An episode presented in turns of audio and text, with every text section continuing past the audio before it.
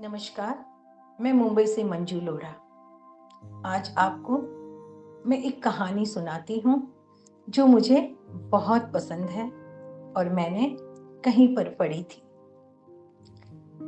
लेखक लिखता है कि उसके पड़ोस में एक बुज़ुर्ग दंपति रहते हैं।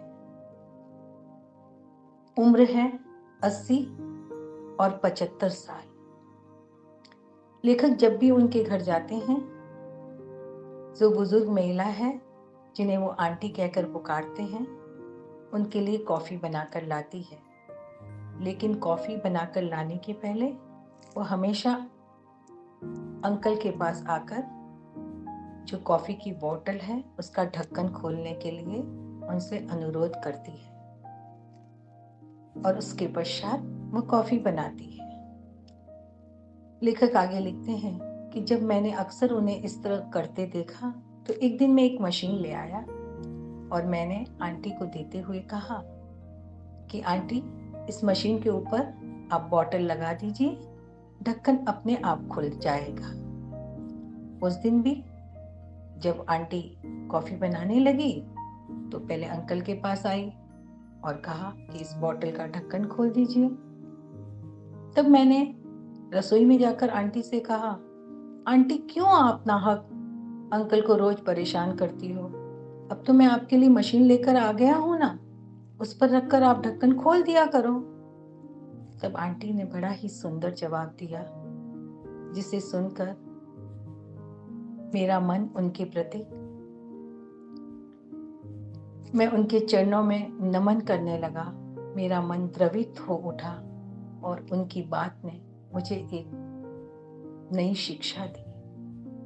उसने कहा, बेटा, ये ढक्कन तो मैं भी खोल सकती हूँ। मैं तुम्हारे अंकल के पास इसे खुलाने ले जाती हूँ तथा उन्हें एक एहसास दिलाती हूँ कि वो आज भी मुझसे ज़्यादा शक्तिशाली हैं, ताकतवर हैं और मुझे उनकी ज़रूरत है। और इस उम्र में तो मुझे उनकी विशेष ज़रूरत है। सच पति और पत्नी। दोनों एक ही गाड़ी के दो पहिए होते हैं। एक दूसरे के बिना दोनों ही अधूरे रहते हैं। और ज्यों ज्यों उम्र बढ़ती है त्यों त्यों एक दूसरे के करीब आते हैं, एक दूसरे की भावनाओं का ख्याल रखते हैं।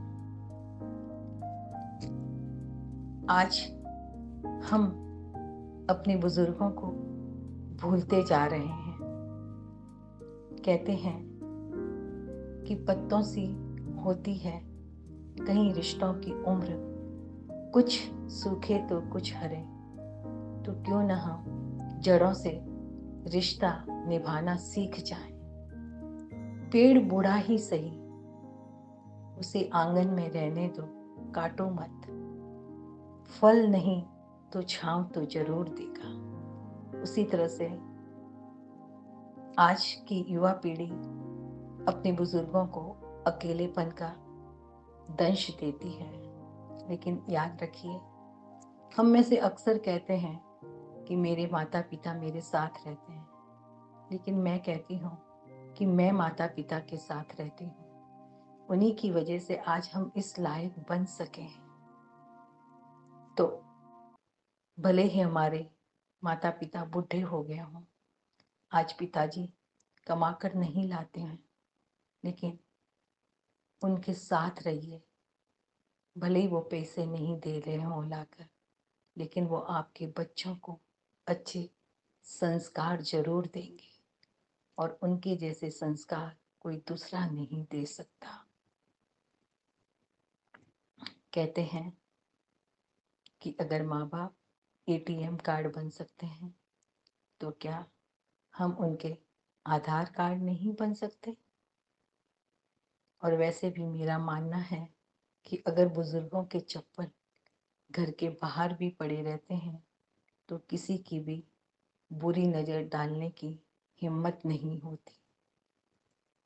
कि माँ बाप की सेवा जो करे, चारों तीर्थ धाम वो पाए उनके दिल से जो आशीष निकले, वह तो भगवान से भी टाली न जाए, वह तो भगवान से भी टाली न जाए।